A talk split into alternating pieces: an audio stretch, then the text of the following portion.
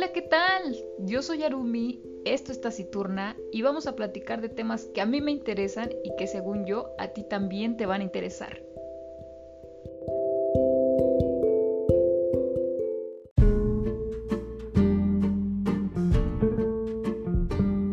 Hola, ¿qué tal? Bienvenidos a Taciturna, una semana más. ¿Y qué tendremos el día de hoy? Pues no hay que dejar a un lado las noticias, el brevario y terminaremos con un libro de fantasía. Así es. Como ya he estado acostumbrando, voy a seguir con el formato de la ruleta. Se me hace un poco más dinámico, así que no los voy a hacer esperar y vámonos con las noticias. 1. Ya hay nuevo presidente de Estados Unidos. Creo, creo que ya todos sabemos quién es. Joe Biden. Y al parecer el presidente que está en curso, Trump, no está muy feliz con esta decisión, así que metió algunas demandas para que haya un nuevo conteo, pero al parecer no le está yendo muy bien, que digamos. Vamos a esperar qué, es lo que sucede, le faltan dos meses para entregar su lugar, así que que trate de resarcir lo que pueda mientras pueda. 2. El presidente de Perú, Martín Vizcarra, acaba de ser destituido el lunes 9 de noviembre porque le encontraron algunas situaciones de corrupción y pues todos votaron, bueno, sus legisladores votaron porque saliera del poder. 3. Tabasco le está pegando unas fuertes lluvias y hay unas inundaciones tremendas, tremendas. Y lo curioso de aquí es que hace como 20 días más o menos el presidente y bueno, toda su cámara dijeron que pues iban a quitar todos los fideicomisos. Y de ahí pues fíjense que hay uno que se llama creo que el Fondé. Es para es un fondo de ahorro para cuando hay desastres naturales, como en este caso que hay muchas lluvias y está provocando grandes inundaciones. Así que creo que ya se están contradiciendo un poco. Si no hay un fondo de ahorro, ¿por qué están activando las alertas y los planes de emergencia cuando se supone que no hay dinero para eso? Hmm algo sospechoso, ¿no creen? Creo que tienen que volver a pensar en todo lo que quieren quitar y reformar, entre comillas. Así que pues esperemos que Tabasco se recupere muy pronto. Mientras que el presidente sigue tomándose fotos por otros lados como si estuviera en campaña, pues Tabasco, de donde es él, se está inundando. 4.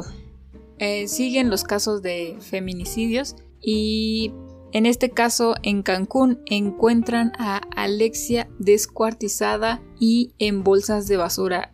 esta palabra está medio fuerte, ¿no? Em, la gente está muy enojada, sobre todo las mujeres, claro está. Si bien tocar estos temas de feminismo a veces no me agrada tanto porque sé que así como mueren mujeres también mueren hombres, pero sin embargo creo que la brutalidad que tienen estas muertes es otro nivel. Así que hay que ver qué pasa, ya que el día de ayer, precisamente, hubo una protesta y bueno, a la policía, entre comillas, municipal, porque no se sabe precisamente de dónde era, llegó al lugar donde se estaba haciendo la protesta y empezó a disparar al aire como para espantar a las mujeres. Y pues sí, obviamente lo lograron, pero lo que nunca pensaron es que esas balas iban a caer, claro está, y pues hubo dos heridos. Al parecer ya están destituidos los policías porque, bueno, no debieron actuar así, pero bueno, también no sabemos desde dónde viene la orden. Así que hay que ver cómo va a evolucionar esto, ya que pues obviamente Cancún siendo un estado muy turístico no quieren que se sepa qué es lo que está pasando. Sin embargo, creo que al contrario, se debe de reportar. Hay, hay un gran tema ahí de, de, de seguridad que no se está haciendo. 5. Y creo que nos vamos a ir con una buena noticia. Pfizer y Biotech encuentran la vacuna. Sí, aplausos. Así es, ya al parecer ya vamos a tener la vacuna. No sabemos cuándo va a llegar. Al parecer están diciendo que esta vacuna promete curar el 90% de todos los síntomas que tengas. Así que esa es una muy muy buena noticia. Eh, dato curioso, ya le pusieron cara a, a los creadores de esta vacuna y es un hombre de Turquía y una mujer de Alemania y al parecer, bueno no al parecer, sí son pareja, trabajan en biotech Y es curioso, ¿no? Porque como científicos viven muy cerca del laboratorio donde están trabajando y todas las mañanas cuando van en busca de la cura se van en bicicleta. No inventen, estos sí son un claro ejemplo de ser humano. Eh, la verdad es que creo que están muy comprometidos con la ciencia y lo están demostrando. La verdad, creo que se merecen todos los reconocimientos y, y yo creo que dentro de muy poco van a ser millonarios, si no es que ya lo son. Así que estas han sido las noticias de la semana. Ya vi que no fueron tan ruleta. Sin embargo, bueno, había que comentarlas un poco. Así que bueno, demos paso al brevario cultural.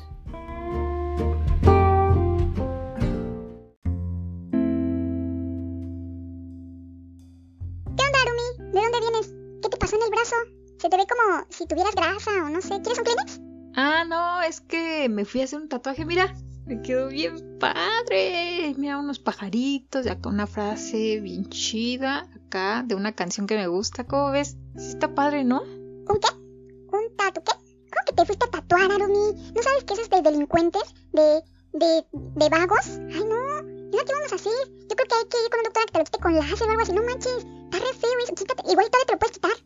¿Cómo que de delincuentes y de vagos? ¿Ya viste el tatuaje? O sea, son tres pajaritos y una frase de una canción de Bob Marley que se llama Three Little Bird. ¿Ya? ¿Ya entiendes? ¿Sí? Por eso me los hice. O sea, y aparte, ¿qué? ¿De dónde le ves? O sea, sí entiendo que hay tatuajes feos, pero los míos no. O sea, ¿qué te pasa? Ahora también me vas a discriminar por eso. Bob, Bob Dylan, Bob Marley, no, no sé quién es ese, ni me interesa. Pero es que ve, ¿cómo está ese brazo, Arumi? No inventes. Aparte no dijiste tatuaje, dijiste tatuajes. O sea, como, o sea, que tienes más. No, no puede ser. O sea, Arumi, por eso te discriminan. Ve, tienes tatuajes, eres de tez humilde, el cabello corto. No, es que yo creo que nuestra amistad ya no puede ser, porque imagínate mi reputación dónde queda. Luego van a decir que soy una vaga.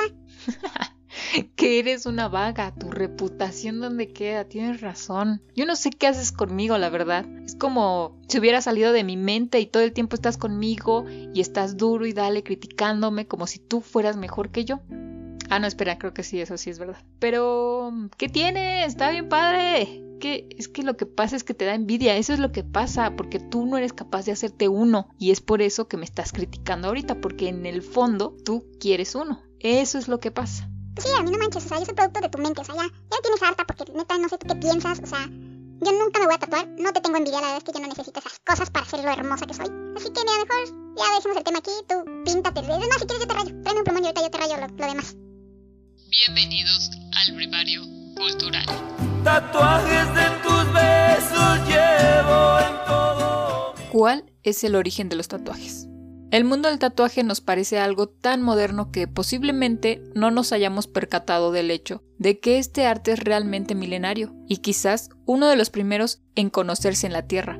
Pero no nos adelantemos, la historia del tatuaje es tan larga como fascinante. El origen del tatuaje no se sabe con exactitud, ya que se cree que este arte era conocido por numerosas culturas alrededor del mundo, pero practicado de forma diferente. Se apunta a los hombres euroasiáticos del periodo neolítico como los primeros tatuadores, hace más de 5.000 años, a juzgar por los restos encontrados a finales del siglo XX en Siberia. A partir de entonces, se sabe que en Egipto, lugar del que provienen los pigmentos de henna, que se convertiría también en un fenómeno en el sur de la India, las mujeres eran tatuadas para representar su estatus social y muchas momias eran marcadas. Al mismo tiempo, la cultura celta y germánica utilizaban el arte del tatuaje con fines bélicos. Los japoneses tatuaban figuritas de barro que acompañaban a los difuntos en su camino al paraíso, y los aztecas tatuaban especialmente a los niños con tal de rendir tributo a los dioses. El tatuaje era practicado por numerosas culturas que posteriormente en su mayoría pasarían a ser lugares a conquistar y saquear por las potencias europeas. Pero no nos adelantemos. Existe una muerte y una resurrección del tatuaje. Como sucede con otras y muchas formas de expresión, el catolicismo y la férrea mentalidad de la Edad Media llegó a prohibir los tatuajes, concebidos como una mutilación al cuerpo heredado por Dios. Esta condena fue seguida también durante el periodo de la colonización que precedía este oscuro tramo en el siglo XV. Al llegar a las islas de Polinesia o el Nuevo Mundo, los colonizadores europeos fueron exterminando este arte de las pieles nativas. Si bien en 1771 el explorador Thomas Cook exportó el arte a la alta sociedad occidental, simbolizando un nuevo movimiento en el mundo del tatuaje. Los marineros fomentaron la cultura del tatuaje, extraída de exóticas tierras como Gabón y Nueva Guinea, cuyas tribus practicaban el tatuaje, o las islas polinesias de Samoa o Tahití, donde posiblemente encontramos la influencia más directa de los tatuajes actuales. De hecho, la palabra tatuar procede del vocablo tatau, el cual significa marcar algo. Se cree que los polinesios o maoris lucían tatuajes con fines ceremónicos, religiosos y bélicos. Si bien esto también exportarían su arte hasta las actuales Estados Unidos antes de la colonización, a partir de entonces comenzó a existir una concepción diferente del tatuaje en Occidente. El primer tatuador oficial conocido en Occidente fue Martin Hildebrand, el tatuador oficial de los bandos de la Guerra Civil Americana. A partir de entonces los tatuajes eran lucidos por bohemios de los bajos fondos y artistas circenses, permaneciendo dormido para el gran público hasta los años 70. A partir de esta década, impulsado por el movimiento hippie y una particular revolución de la libertad de expresión, el tatuaje volvió a aparecer en Occidente hasta convertirse en el fenómeno que sigue siendo hoy en día. Los orígenes de la historia del tatuaje se remontan incluso 12.000 años atrás,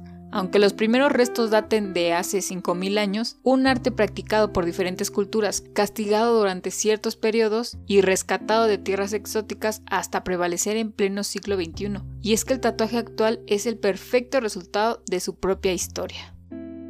¿Qué tal? ¿Cómo ven la historia del tatuaje? Si bien esto es como más resumido, eh, podemos ver que en todas partes del mundo se practica este arte.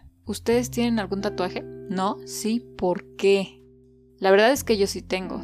Tengo poquitos, tengo cuatro. Y si bien siempre me habían llamado la atención, o sea, desde que estaba yo creo que en secundaria, siempre tuve la idea de hacerme uno, pero bueno, uno es menor de edad, así que no se puede hacer este tipo de arte. Y me esperé hasta tener la mayoría de edad y todavía un poquito más, por eso de la desidia ya que tener un tatuaje no es cualquier cosa, o sea, es algo que va a perdurar en tu piel durante toda tu vida. Bueno, ya menos que te lo quites con láser, que yo creo que es una pésima decisión porque igual te va a dejar una marca. Es mejor ya disfrutarlo y vivir con él. Pero bueno, a lo que voy es que no es una decisión fácil. O sea, si bien tienes que ver qué es lo que te vas a tatuar, por qué, bueno, a lo mejor a veces no tienes que darle como tal un significado, pero sí tienes que ver qué es precisamente lo que quieres para que no te arrepientas en un futuro y pues investigar el estudio al que vas a ir a tatuarte. No sé si tienes algún amigo, un conocido,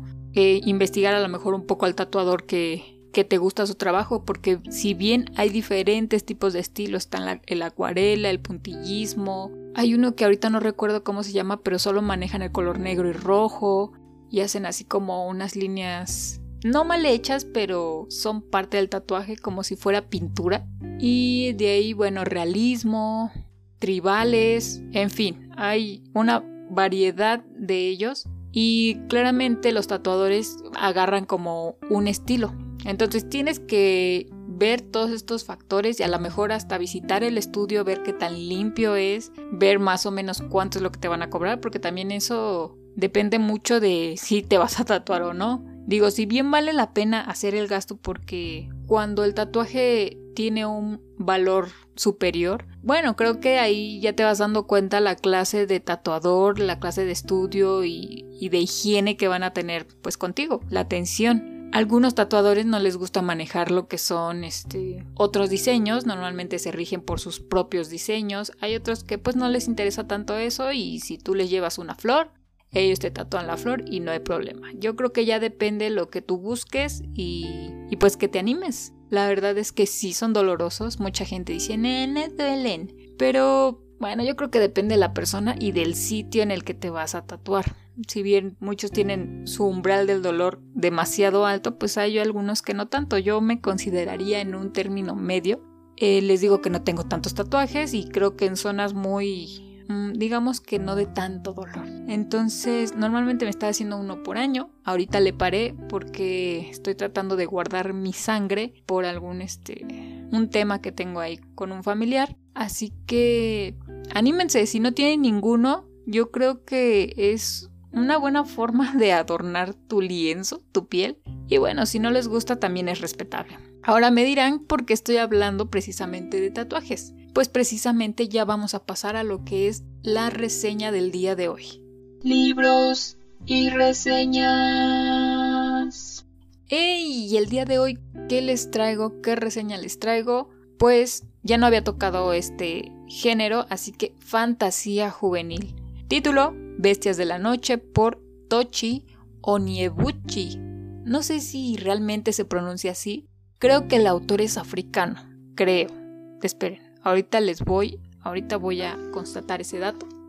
Pero por como veo que se llama, la verdad es que yo pienso que ha de ser como de ese continente. Y bueno, en lo que vemos de dónde es este autor, Bestias de la Noche es género de fantasía, editorial Océano, es un libro pequeñito con 312 páginas, año de publicación 2018, digamos que es nuevecito, no tiene mucho que salió, precisamente yo lo leí el año pasado, o sea que no tenía mucho. Y veamos de dónde es el autor. Ah, no, es americano. ¿Americano? Ese nombre está muy raro para ser americano. Ha de ser... Ok, creo que jugué mal. Ya estoy empezando a ser racista. Discúlpenme. No, no es cierto, no soy racista, ¿eh? Recién hablamos el podcast pasado de eso. Es americano. La verdad es que es de Massachusetts. Igual y sus papás emigraron, ¿no? Porque sí, también sus padres tienen nombres medios raros. Pero bueno, ¿de qué va Bestias de la Noche? Les voy a leer la sinopsis que viene atrás del libro para que se den una idea y ahorita lo comento. En la ciudad amurallada de Kos, los magos corruptos pueden conjurar las perversiones cometidas por un pecador en forma de monstruosas bestias del pecado, criaturas letales engendradas por los sentimientos de culpa. Tag es el más talentoso de los Akis, jóvenes devoradores de pecados al servicio de los magos para deshacerse de dichas bestias. Pero la forma de vida de Tag tiene un costo terrible. Cuando mata a una de las bestias de pecado, un tatuaje con la forma de la bestia aparece en su piel, mientras que la culpa de ese pecado se materializa en su mente. La mayoría de los Aki no tardan en caer en la locura, pero Tag tiene 17 años, es arrogante y está desesperado por darle sustento a su familia. Cuando a Taj se le ordena devorar un pecado de un miembro de la realeza, se ve arrastrado en una oscura conspiración para destruir Kos. Entonces, Taj deberá luchar para salvar a la princesa que ama y a su propia vida. Hey, ¿qué tal? Suena bien, ¿no? Desde que me lo prestaron, porque realmente no fue mío, eh, me, me interesó bastante. Aparte la portada sí tiene como un tatuaje tribal bueno, no es un tatuaje, pero sí se ve como si fuera. Y, se ve padre. En realidad, de toda la fantasía, bueno, tampoco es que sea mucha, de la que he leído, no había escuchado nada similar. ¿Qué pasa con los Aki? Como ya escuchamos, son ese conjunto de personas que devoran pecados. A ver, voy a hacer un paréntesis aquí. El libro tiene bastantes, bastantes eh, palabras, digamos que propias del libro. O sea, debería de tener un glosario porque realmente si no pones atención a veces no sabes a qué se refiere. Por ejemplo, aquí obviamente esto es inventado y significa devorador de pecado, pero hay otras palabras como inicisa que ya más adelante le dan el significado de pecado y la jala que significa palabras y así hay muchas más. Entonces hubo un punto en el que sí me estaba perdiendo y tuve que empezar a hacer mi glosario. Pero bueno, lejos de eso, creo que está muy bien desarrollado el libro porque nos muestra esta parte de la fantasía que yo no había ni imaginado. Creo que es un buen recurso el usar los tatuajes con pecados, ¿no? Porque si realmente, como lo vimos en el brevario, siempre los tatuajes han sido muy criticados y muy atacados, pues de alguna forma aquí lo llevan, digamos, como a la realidad, como si los tatuajes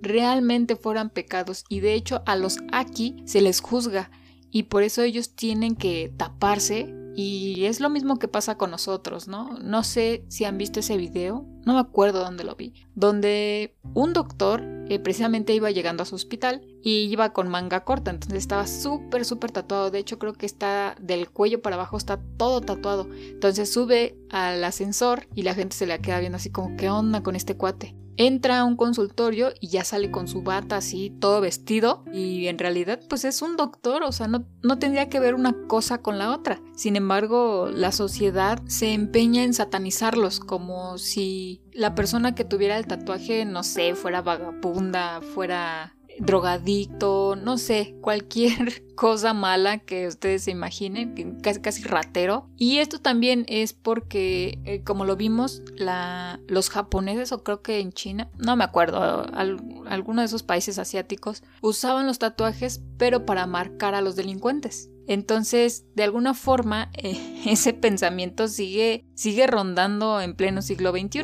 Y si bien claro que hay algunos delincuentes que tienen tatuajes, no por tener yo, porque yo tengo unos tatuajes bien inocentes.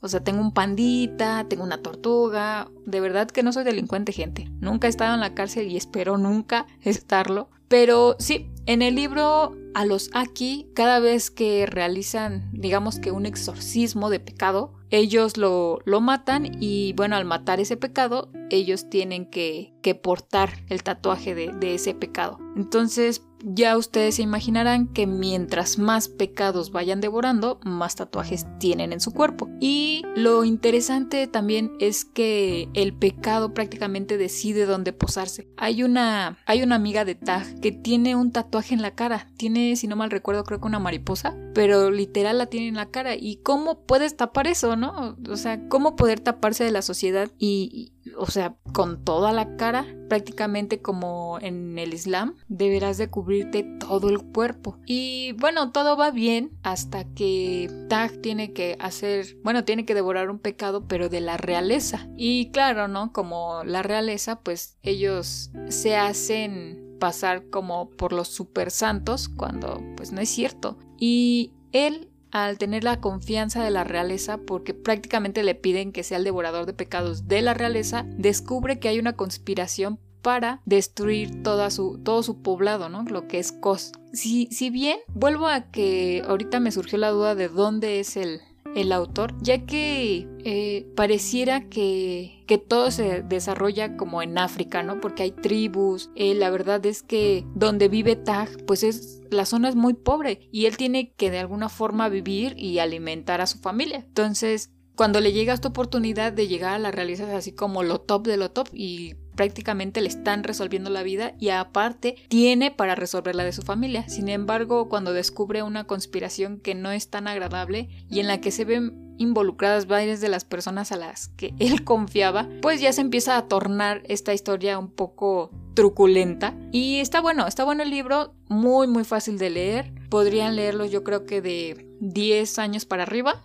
digo por también por las palabras que manejan que luego te puedes llegar a confundir. Y lo que a lo mejor no me gustó es no me gustan no me gustan los finales abiertos amigos. Que miren dependiendo no porque ahorita estoy leyendo eh, pídeme lo que quieras que sí tienen como finales abiertos pero sí cierran la situación en la que están. En este no en este sí totalmente queda abierta el libro y esos son los tipos de finales que yo odio y es por eso que también no he conseguido la segunda parte, porque ya, ya está la segunda parte. Bueno, eso y porque también me duele un poco el codo de que está, está medio carito. Yo creo que lo voy a conseguir ahorita en digital, que está un poquito más barato. Pero la verdad no me... O sea, como la verdad sí me molesté por ese final, pues ya no, ya no traté de conseguirlo. Así que, aparte de que tendría que conseguir el primero porque me lo prestaron, ¿no? Entonces es como un, doble gasto que tengo que hacer porque ya lo leí. Si bien no es mi favorito, pero la verdad es que tiene una muy buena trama. Así que yo les recomiendo Bestias de la Noche. Eh, muy fácil de leer, lo pueden conseguir en todos lados. Creo, creo que está por ahí de los